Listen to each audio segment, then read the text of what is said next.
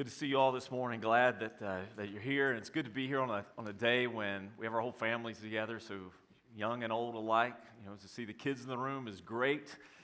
And so, you know, parents, avail yourselves the opportunity to explain some of these things later. Um, things like Lord's Supper and the worship and all those things, but glad that they can be in here and, and be a part of this with us.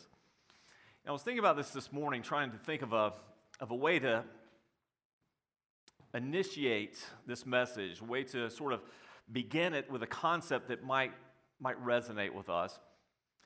And I wonder, just thinking, not thinking aloud, but just thinking, how many of us, how many of you have some things in your, in your home that you keep them around, but they're just for looks? I mean, they don't do anything, but you keep them anyway. You've got some, right? You know, I was thinking about this like with my grandparents. My, my grandparents, my grandfather had a, had an old shotgun, double barrel shotgun, they kept above the mantle. He would never let us shoot it because he says, No, I'm afraid something might happen to you. That's just for looks. And then they had a TV. Some of you probably still have one of these. It was a big console TV. It was the size of a dresser, but the screen was about this big. You guys know what I'm talking about? You have to explain that to your kids. That was a big screen. And I remember when the TV finally breathed its last, and I guess he'd gotten tired of replacing the tubes in it and whatnot, it then became a table. And it holds stuff on it, but it's just for looks. And some of you do the same thing. You collect cameras that don't work, or typewriters you don't use, or china that you don't eat off of. You, you feel me? Know what I'm saying? And it dawned on me this when it comes to church life, we probably have some things around that are just for looks. That somehow over the years, the weight of their importance the purpose behind them, the, the value in doing them has been somewhat lost to us.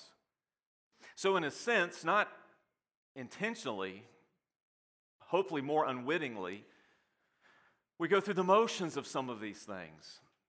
And you can kind of trace the similarities between what we do now and what once was. But if you dig down very deeply at all, you'll find it's not exactly the same now, is it? And we've slowly substituted things for what used to be. Or we've got variations of things that are a little different than they used to be. And over time, it just deviates, just gets off course a little bit. Now, I was thinking about this text in Acts chapter 2. We prayed about it this morning in our prayer time in the sanctuary. Tim alluded to it and shared a good portion of it during our offering time. And it dawned on me that it may be possible, no, probably likely, that we've settled for too little, that we've accepted an inferior substitute. And maybe because it's all we've really ever known and it's all that we've ever done and it's culturally normal and it's denominationally typical and all those things, we, we're fine with it. But I want to challenge you with the real thing. And I hope in so doing that today that I'm going to create, or no, God will, His Word will, create a bit of dissatisfaction in us with anything less than the real thing, less than His intentions for us. And as He creates that dissatisfaction, it'll be replaced with hunger and thirst for the real thing and a desire to pursue it. So let's pray about that this morning.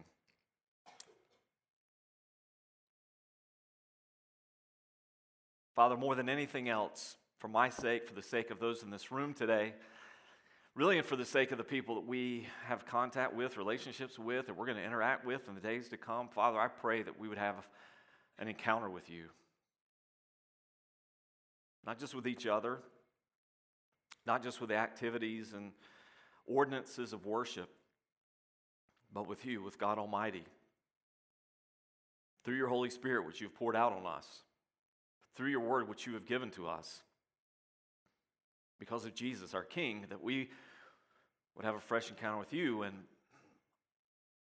God, when we do, I cannot imagine that there will not be a part of us,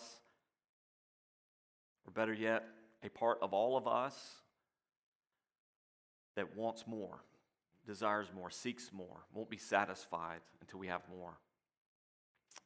We want what you want for us. We want what you have given. We want the real thing and no substitutes. So, Father, reveal yourself and your intentions through your word and through your spirit today. I pray in Jesus' name. Amen. After fumbling around with a lot of wonky titles, I finally settled on this one and changed it at the last minute that this is a church. And that's my theme for this morning from Acts chapter 2, verse 42. This is a church.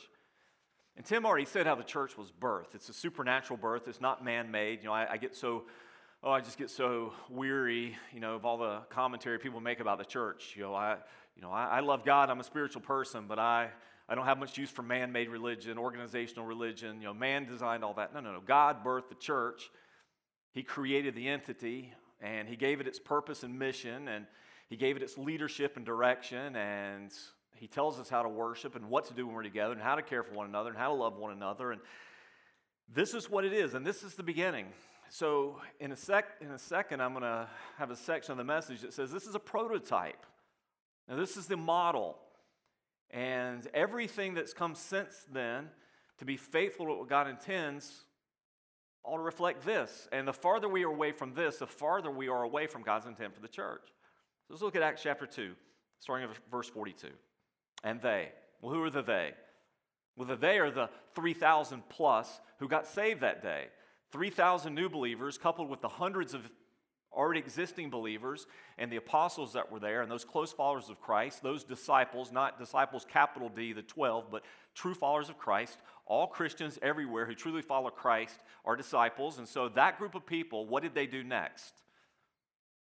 They obeyed God, they waited for the Holy Spirit to come. The Holy Spirit comes in power dynamic power. The gospel begins to go out now in boldness.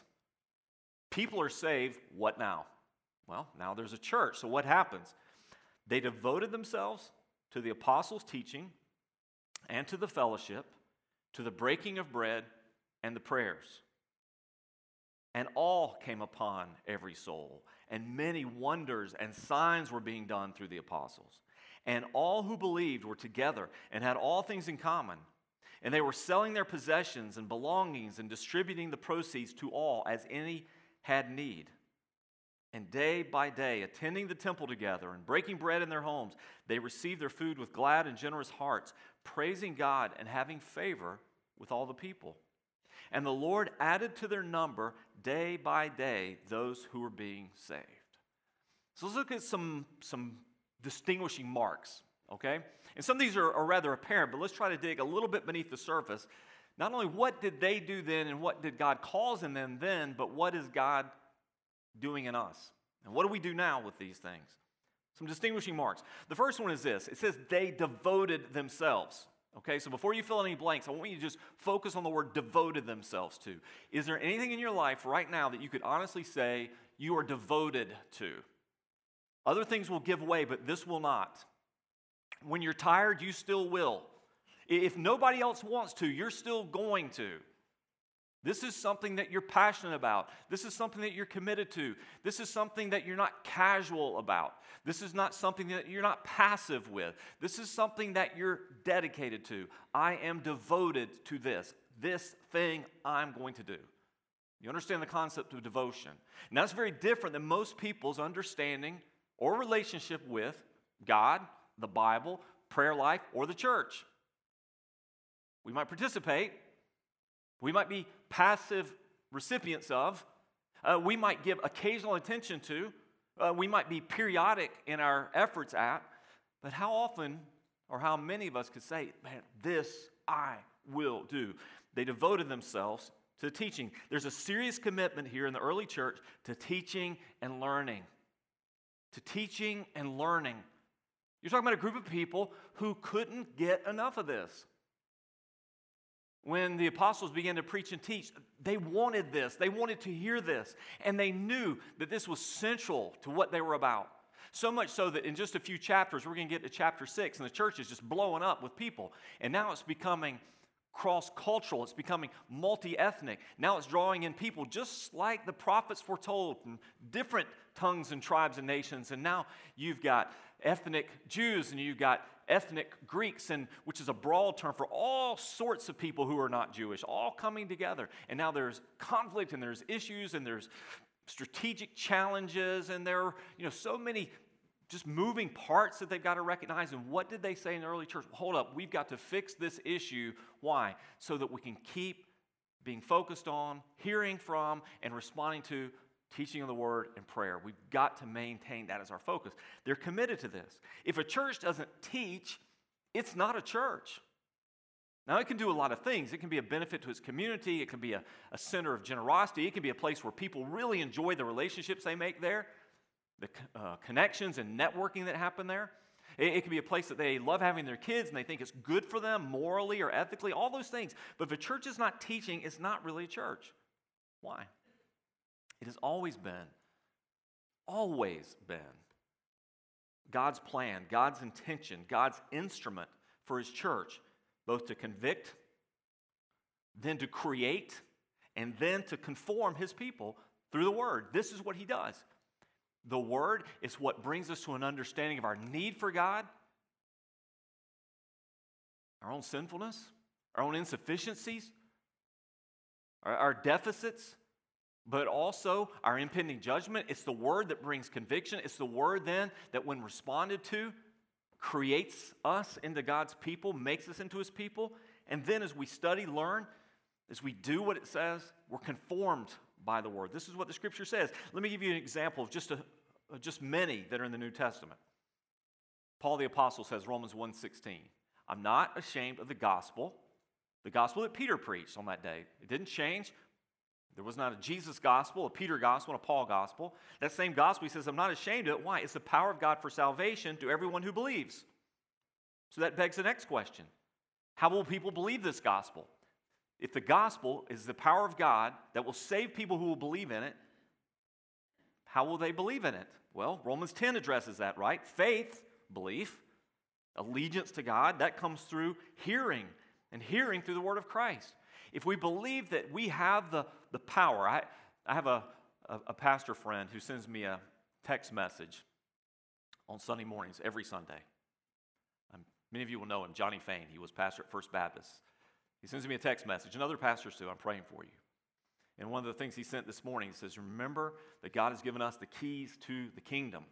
That's what Jesus said to the disciples. I've given you the keys to the kingdom. That key is the gospel, it's a gospel key. We unlock it, we unlock heaven for those by the preaching of the gospel. So it's through hearing they'll respond. 1 Thessalonians 2:13. We thank God constantly for this, that not only did you hear it, but when you received it, you accepted it. You accepted it not as the word of men, but as what it really is, the word of God. Here's the word of God, able to save. Here's the word of God proclaimed. And when you hear it proclaimed, you receive it knowing that it comes from God. Hebrews 4, chapter 12, I mean, chapter 4, verse 12 tells us the kind of word it is. The word of God's living and it's active. It's sharper than any two edged sword, piercing to the vision of soul and spirit, joints and marrow, discerning the thoughts and intentions of the heart. And no creature is hidden from his sight, but all are naked and exposed to the eyes of him who must to whom we must give an account. It's the power of the word, the cutting, sharpening, sharp, dividing word. This is a word that we preach. James 1:18 says this, of his own will he brought us forth by the word of truth, that we should be first fruits of his creatures. So the command to us in James 1:21 is this: so receive with meekness the implanted word, which, which is able to save your soul. You see, the early church understood this, which the modern church has to also understand. When we hear the word of God, we are hearing from God. So much nonsense afoot in modern Christianity. I want to hear, I want to hear a word from God. People want a personal message, a private message, a unique message, a special message. You want to hear God speak? Open up the Bible and read it. When the early church heard the word of God, they received that knowing this is God speaking to them through His Word. As I was looking at my own notes towards the end of the week, I made myself a note though. It's not, it's not good preachers that build the church. Some churches think that. If we can get a good preacher, um, we can build a church around that person. You know, we'll, we'll, we'll draw people and, you know, a good preacher and people come and the church grows and we build it. Good preachers don't build churches. The Word of God builds churches. And I, I want to make this clear as I can from history, okay? I, I know we have a preference for people who speak in a certain way, or maybe they don't stutter or stammer, who are more entertaining, or whatever it may be. But it hasn't always been that way. When you think of peaks in American religious life, spiritual life, you can't get any higher than the Great Awakening. You can't. In the Great Awakening, they estimated that in New England, about 5% of the whole population came to Christ, whatever that population was. I mean, that was just huge. And when you think of the Great Awakening, you can't think of a figure that God used more during that period of time and, and really since than Jonathan Edwards. And when you think of Jonathan Edwards, you can't think of a sermon that Jonathan Edwards preached that's more famous, more influential than Sinners in the Hands of an Angry God. Now, this is what you may or may not know about Jonathan Edwards. Jonathan Edwards was a scholar, and most of his ministry time was actually spent in his study. And when Jonathan Edwards crafted sermons, he wrote them out word for word. I'm not that smart, nor am I that disciplined. And he would write these sermons out word for word. Jonathan Edwards was also very nearsighted.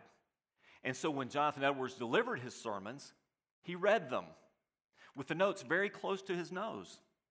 And they say he really rarely, if ever, even looked up during the readings of his sermon. In fact, you can go onto a website called sermonaudio.com if you're so inclined, and you can listen to a number of different people reading verbatim Sinners in the Hands of an Angry God. Now, I will tell you in advance for those of you who are nerd enough to do, I mean, interested enough to do this. Um, one character tries to read it in sort of modern ways, trying to make it all dramatic and everything, and he sounds ridiculous. Everyone else just reads it. And it sounds like someone would be reading from a theology textbook. But midway through this sermon, as Jonathan Edwards was delivering sinners in the hands of an angry God, something began to happen in that congregation of people. You start first hearing the sniffling and the heavy breathing, but before long, people were breaking out in tears and wailing. So much so that he was not able to finish the sermon. And the different pastors that were there present began to di- disperse themselves among the congregation, praying with people in clusters and groups and clumps, and many people were saved that day. But it wasn't eloquence, it wasn't the entertainment factor, it was the sheer word of truth that was given that day. But I think a lot of people today prefer entertainment than a real encounter with God. Because real encounters with God can be scary. They can be humbling. They can be threatening to what we do and how we think and how we act and how we feel. So we'd rather feel good about the experience. I think sometimes we would prefer, if we're honest, superficial, even silly. I listen to sermons sometimes, and it's just silliness. I mean, I'm a funny guy. You may not know it. You may not even believe me. I don't care. But we'd rather, we'd rather that than serious or soul searching because we don't want to be made to feel that way. We don't want to go that deep. You know, people in general would rather be affirmed. They want what they're doing to be condoned. They're not looking for someone to convict them or correct them. You know, and preachers, that's on us because we want to stand at that door and, and be told what a great sermon that was, not how bad you made me feel or how angry that made me or I don't think I'm coming back here again. You know, we want laughs, affirmation, we don't want tears, we want confrontation with you. And we're often guilty of this. We pander when we preach because we already know your preferences and we know your politics. And I know what you'll like and what you'll say amen to or what you'll agree with me or tell me that was great or that was the best you ever heard. And, and no disrespect, but over time you become cynical if someone ever tells me that that's the best sermon I ever heard on that passage of Scripture, usually I think, so you finally found someone who said what you already believed. Somebody who already agreed with you. Sometimes we, we don't preach the hard truths because we, deep down inside, fear man's response than God's judgment. We spent a few days this week, and you can be in prayer about this we spent a few days this weekend, a lot of time with a potential worship pastor candidate. And most of the questions were going that direction from, from us to him. And a few came back. One particular one challenged me, and I thought it was an insightful question. He asked me, he said, When you preach, are there any things, any subjects that you won't preach on? Anything that you avoid? And I had to think about it a little bit. And to be honest, before God and Him, no. No, I, am not seeking out controversy. I'm not going to skip things. I'm not going to bypass what the Scripture says. Um, because ultimately, I have to fear standing before God. He's the one that Hebrews 13 says I've got to give an account to. But when it comes to preaching, the Word of God's got to be central. It's really not the quality of presentation, it's the depth of truth. Is what we're saying true? Does it, does it match what the apostles would have said? Does it match the intent that the Spirit gave? Does it lead us towards God and godliness? And that's why one of your great responsibilities in the church is to be discerning about what you hear, but to always be praying that what we hear, whether it's in your small group or whether it's in your D group or whether it's in Sunday morning in our big group, that it is from God's word and it's true to God's word because it doesn't take long for those things to slip. It doesn't take long. So we have to be, give faithful attention to it. So they were committed to this, they were devoted to it. Second thing is this they demonstrated a legitimate, and, and I use that word intentionally, I wasn't just looking for adjectives here, but there's a legitimate commitment to relationships and community displayed in the early church. Now, you know, we can branch out into some silly debates that are more tainted by our modern political ideas than are truly biblical. You know, certainly there have been those who have tried to espouse some bizarre versions of communal living or communism, even from this passage. This goes much deeper than that. This is not the apostles developing a political system or a political model. In fact, you know, one of the great flaws with any political model is this to think that we can sub out human responsibility, to, to think that we can pay someone to do that, right? That, that, that becomes someone else's responsibility. Well, I pay them to do that. You know, I, I remember when we were doing the after school, I was mentoring an after school or mentoring matters a few years back, and I was talking to one of the kids, and we were trying to explain, I don't even know how the subject came up. We were trying to explain in very loose terms just how government works, society works. And I said, well, like that big, big pothole in the street. You have any potholes on your street where you live? Oh, yeah, I got a big pothole. You know, it's always full of water, blah, blah, blah, big pothole. I said, well, who, who fixes that pothole? This is a few years back. Well, President Trump does. Well, how does he pay for it? Well, because he's rich. I said, no, no, no, this is not how this works.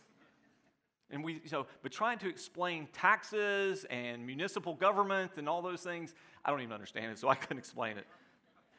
Theoretically, we pay for it. I don't know why it's not fixed. But you can't sub these things out. You can't subcontract community, right? You, you can't do that. In, the early church, if community was going to ha- happen, it was going to be because the people loved each other and they were connected to each other and they cared about each other. They didn't parse that out to somebody else, they didn't, they didn't outsource their generosity. Now, I'm not railing against things that are helpful and beneficial. I'm glad, for instance, that we have something called a family benevolence fund here. You know, I'm glad that when one of our people is in crisis, that because people have been generous and we collaborate, we can help meet those needs. And, and I'm glad we have that. But if that's all that we have, that's not faithful to the original model. If you know people that have needs, what do you do as a brother and sister with someone who has needs? You meet them. And what's pretty clear, I think, and it's, implicit, I get, not explicit in the text, but when it says things like, you know, when they sold the things that they had so they could meet the needs of the other, you get the point, don't you? Some had more than they needed. They had superfluous things, excessive things. Some had less than they needed to meet basic needs. And people recognized that I wouldn't let that happen in my family. Why would I let that happen in my family? Because they understood what church was. So they genuinely cared for each other by sharing the things that they had. We're in this together. We don't just go to the same church, we don't just watch the same programming, we don't just listen to the same teaching, we don't just go to that same campus, participate in those same activities. We are the same people. And because we're together, nobody there struggled to meet their basic needs. And, and how do you know this? How do you know that no one struggled to meet their basic needs? Well, turn over to Acts chapter 4. If you flip just a few pages, you go to Acts chapter 4, looking at verse 32, and look what you find. Here's a description of all this as it plays out.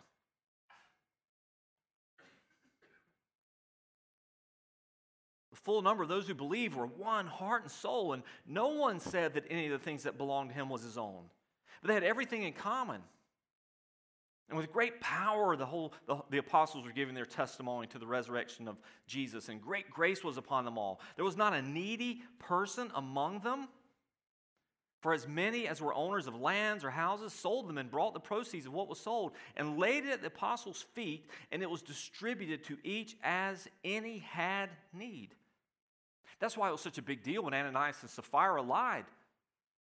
It wasn't just lying, it was a sin against the community. It was a sin against the heart of the community. What sort of people are we? What sort of people does God want us to be? And So they were, they were passionate about that. But again, it's great that we have systems to help us be efficient. And I get when things start to get larger, they get to be more difficult. Even in Acts chapter 6, they had to establish an office called deacons to serve the needs of the people so the ministry of the church could continue. I get that. But when we sub that out to somebody else, when I get a, a call or a text or a face to face, Pastor so and so is going through a really hard time, you need to go see them. Maybe I do, but so do you. Do you know so and so sick in the hospital and no one's been to see them? Well, that's a shame because you do know, because you just told me. And they belong to you too, and you belong to them. And it's not that I don't, but it's that you also do too. It's not one or the other. Was anybody from the life group called so and so? I don't know. Have you? Have you reached out to them? Well, you know, so and so lost his job, right? Is the church doing anything for them? Who? Lost what? No, I haven't heard. Yeah, he got fired two months ago. Why hasn't the church done anything? You tell me. You tell me. Do you have anything that you could share? Could you get the people together in your small group that knows them? Could you meet those needs? Because that's what church is. That's what the church does. It's people who care enough about each other that understand when we talk about church, we're not talking about a program or an event or a place, an activity. We're talking about a people.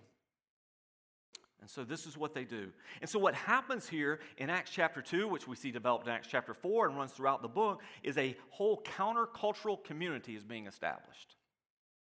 And what is that cultural countercultural community do? It displays the gospel.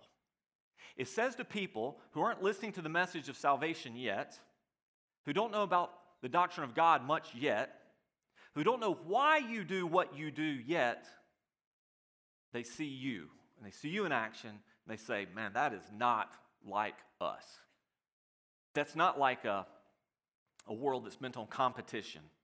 That's not like a world that's bent on how much can I gain, even at the expense of someone else? This is the work of God. Here's a third they displayed a passionate commitment to worship. Worship that's a natural outflowing, worship that's a rational response. Worship that's a, a recognition of what Christ has done for me, and in gratitude, I'm going to react to it. I'm going to be forever reacting to what God has done for me. The revelation of the word being taught to me deserves a response of worship from me. The remembrance of Christ's sacrifice and resurrection and the promise of his return creates a reaction in me and a response from me of worship. The presence of the Holy Spirit in me that's sanctifying me and changing me from the inside out draws me to worship, enables me to worship, empowers that worship. All these things are happening. So we see a couple of elements here very specifically. It says in, in verse it says in verse 42 not only did they devote themselves to the teaching and the fellowship, but the breaking of bread and prayers. Now, I know there's some debate, and you can read some of these different opinions and different commentaries and things. Are we talking about just meals? You know, they, they ate meals together? Or are we talking about something more spiritual? And the answer, while somewhat simple, is not simplistic, okay? First of all, it's not just eating, it's really just not. In, in fact, when I was asking some of you earlier, what are you really devoted to?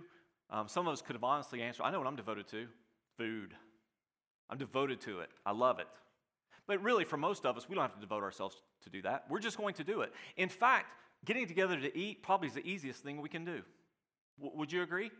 It's probably the easiest thing we could do. Um, if we set out 50 boxes of donuts on Easter Sunday, they'll get eaten. If we have a meal on a Wednesday night, it gets consumed. If we did a special fellowship and wanted to make sure that you came, we'd serve good food, right? It's, it's really more of a hook to get you to come than it is some key component of fellowship. But casseroles don't community make, right? And when we talk about fellowship, that's not an event that you can orchestrate in a room that you simply dub the fellowship center. I've always hated the term, by the way, and this is just personal, so bear with me because I get the right. I've been here 10 years now, I can say whatever I want. Um, I loathe the term for churches where they worship called worship centers. I don't want you to, to come to a worship center.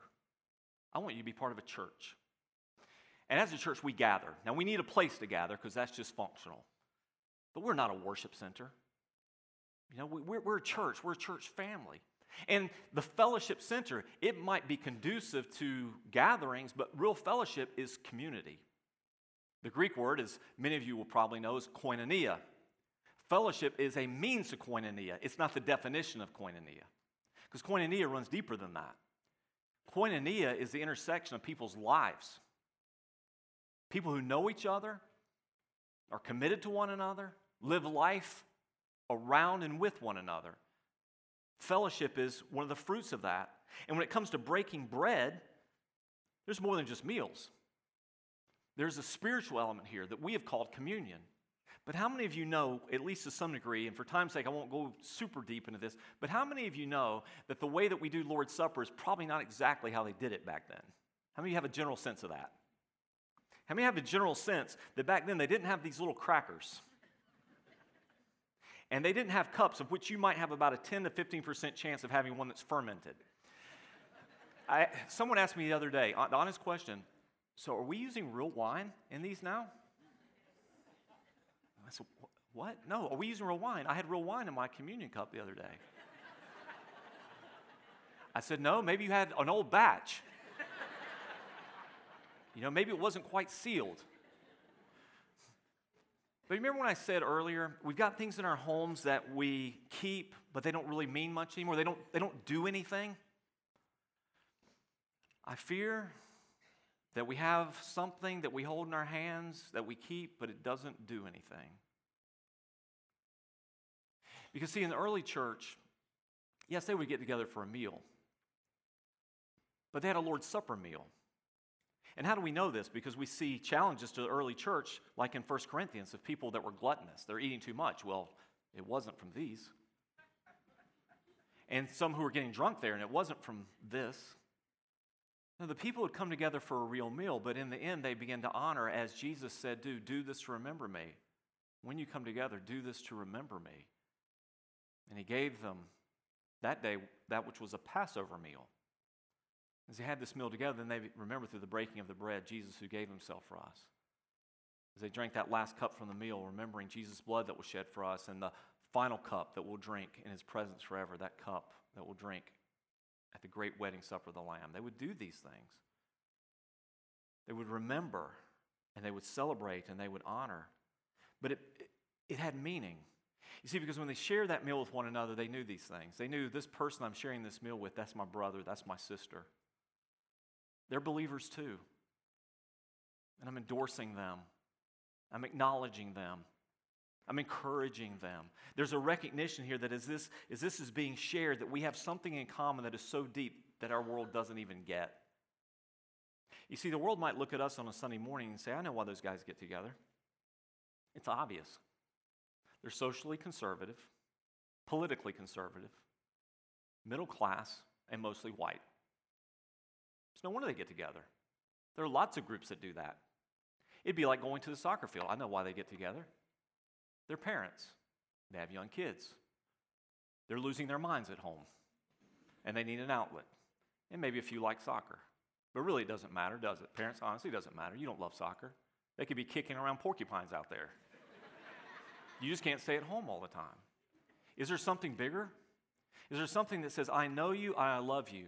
And not only do I know and love you and know that you're a believer in Jesus Christ, but if something were to happen to you spiritually, I'm going to be there for you.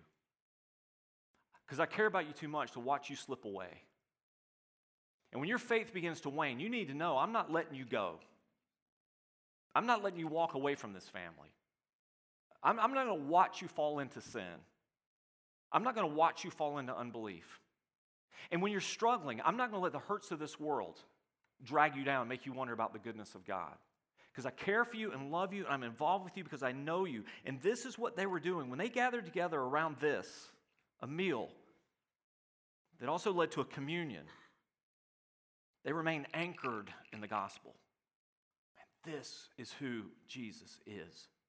This is what Jesus has done. This is who we are because of Jesus. Doesn't matter if you're Greek or Jew, male or female, rich or poor, young or old. Doesn't matter the tone of your skin. Doesn't matter your family name or your history. In Christ, this is who we are. And they're encouraged by that.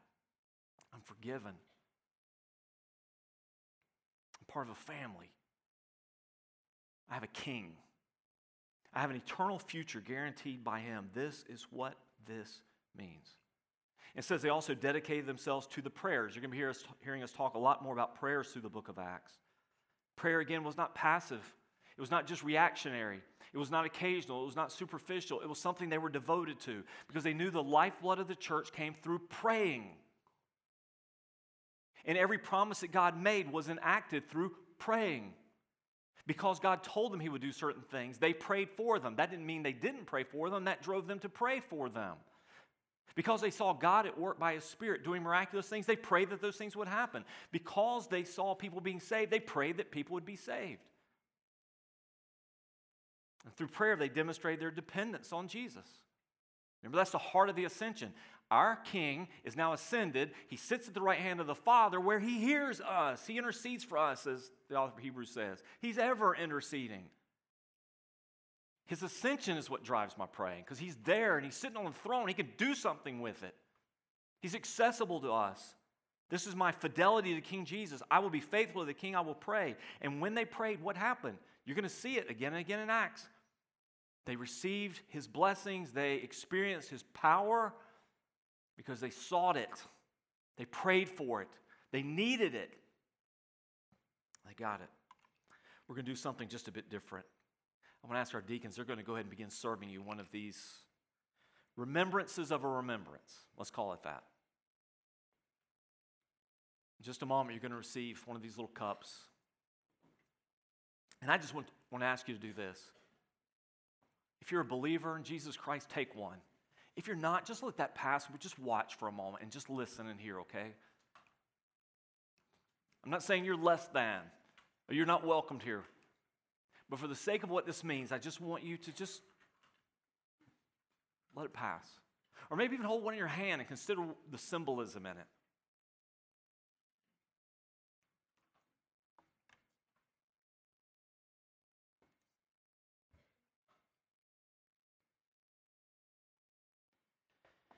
When I was a young pastor, younger, as I still am, but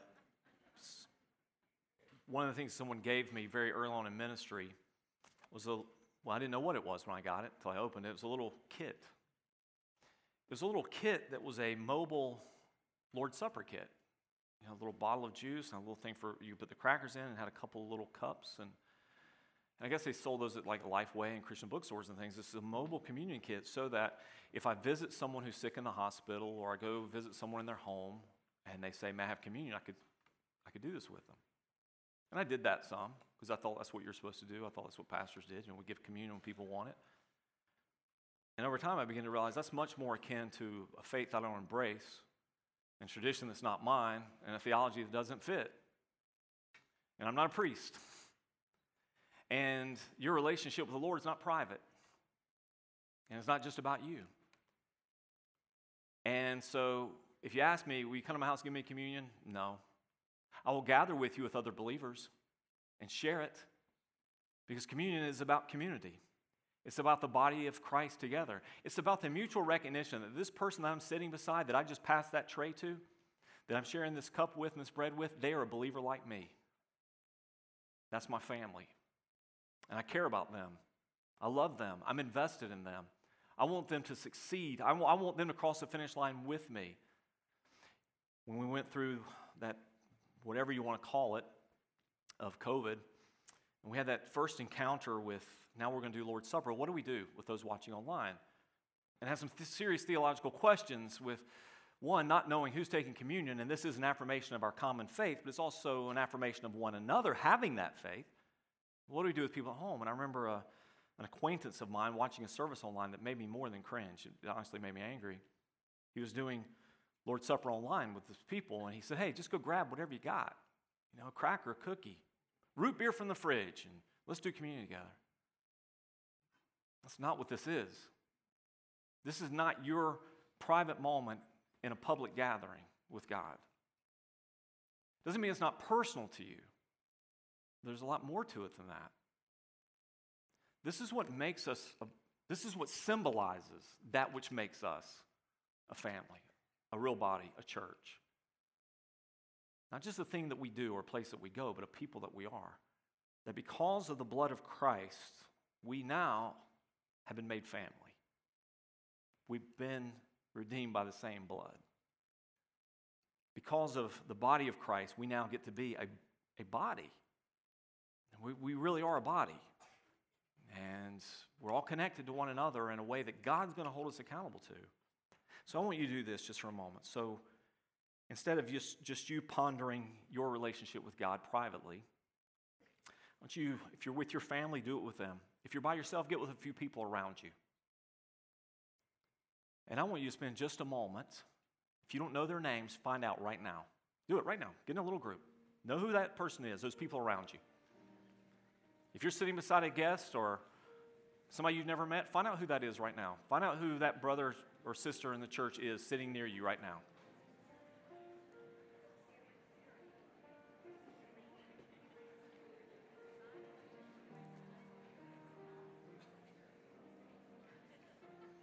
Okay, that's enough of that. And by the way, you didn't just have fellowship with one another. You just introduce yourself. Okay, now you know, I want you to do this. Just quietly, as Gail's going to play, I want you to do this. I want you to pray by name for those people that are sitting around you. Pray that they'd be faithful to Christ. Pray that they'd be filled with His Holy Spirit. Pray that the word of Christ would dwell in them richly. Pray that they would grow up into all things who is the head, Christ. Pray that they would be all that God wants them to be together with you and with this church. And let's pray for one another for a few moments. And when you've done that, that little group that you're in, that little cluster, you share that with them together. You share that bit of Lord's Supper with them together. And then we're going to sing a song. So let's do that right now.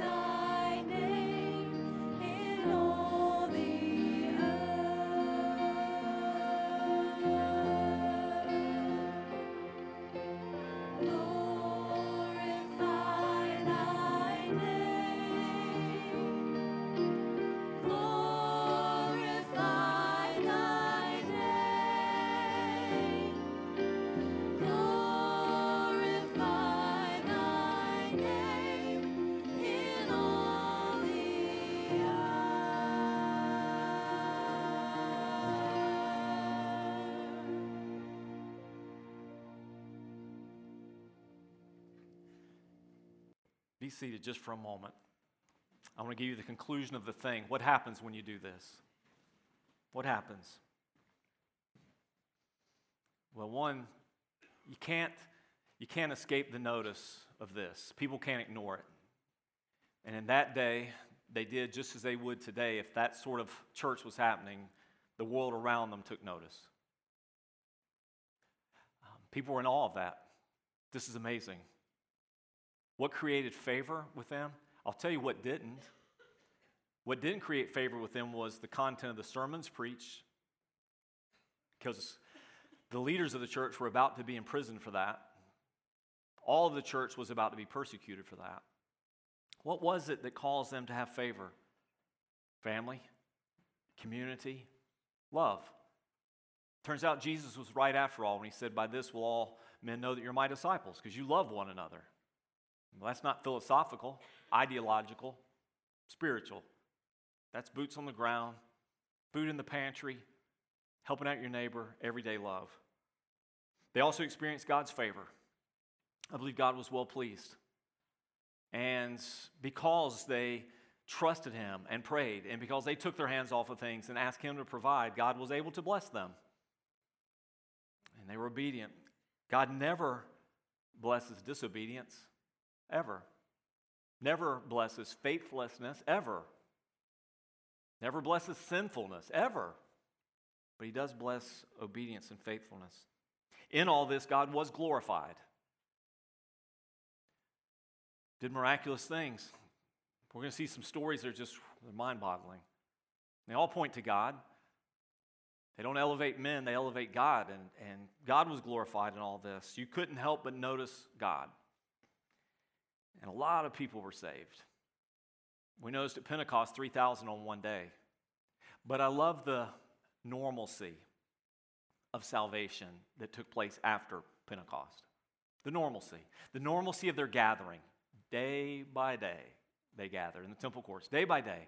They got together because that's who they were. They were a people who gathered, they were a family who gathered. You didn't have to force it, it wasn't their tradition, wasn't the, the mandate. They got together because that's what God's people do. They gather. They knew that you can't download Christianity. They knew that the church wasn't just a, a resource for them where they could receive religious goods and services. They knew that the reality of Christian life and development only happens person to person, face to face, life on life, where people are bouncing against and rubbing off on each other. And they gathered. But people got saved day by day just became a normal thing. And the normal rhythms of life, of faithful living, people were coming to Christ. Why? Verse 47 says, The Lord added to their number day by day those being saved.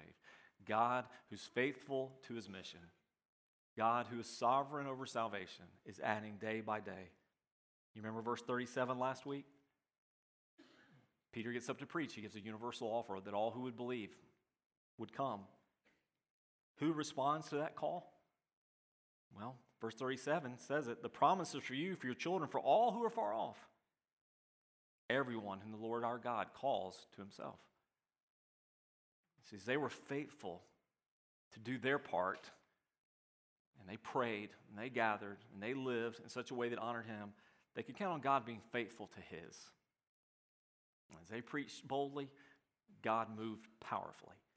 As they prayed consistently, God glorified himself. As they gathered and loved one another, God added to their number day by day. So, what's your place in a church like that? Where do you fit there?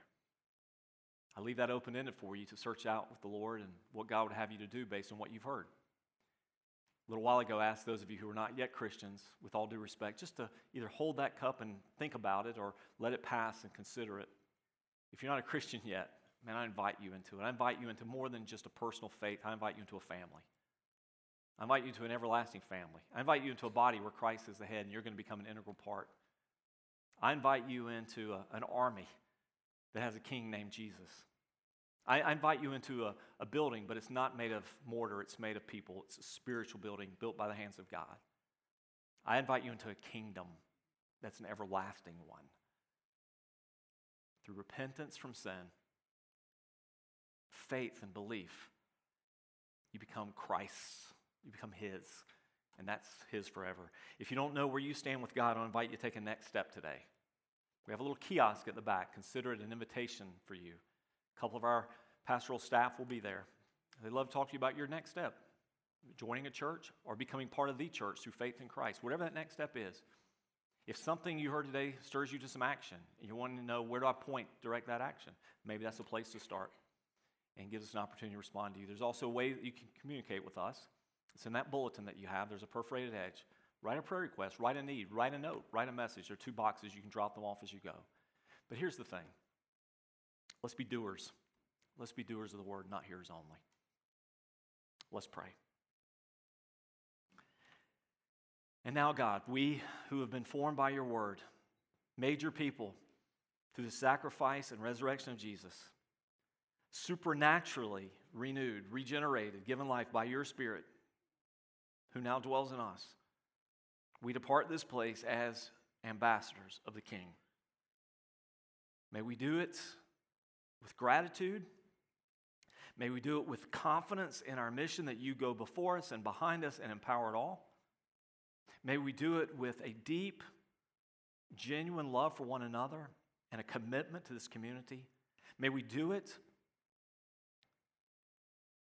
based on the foundation of truth, the apostles and the prophets that have been laid, and Lord, the confident assurance that you will prevail. Lord, add to our numbers daily.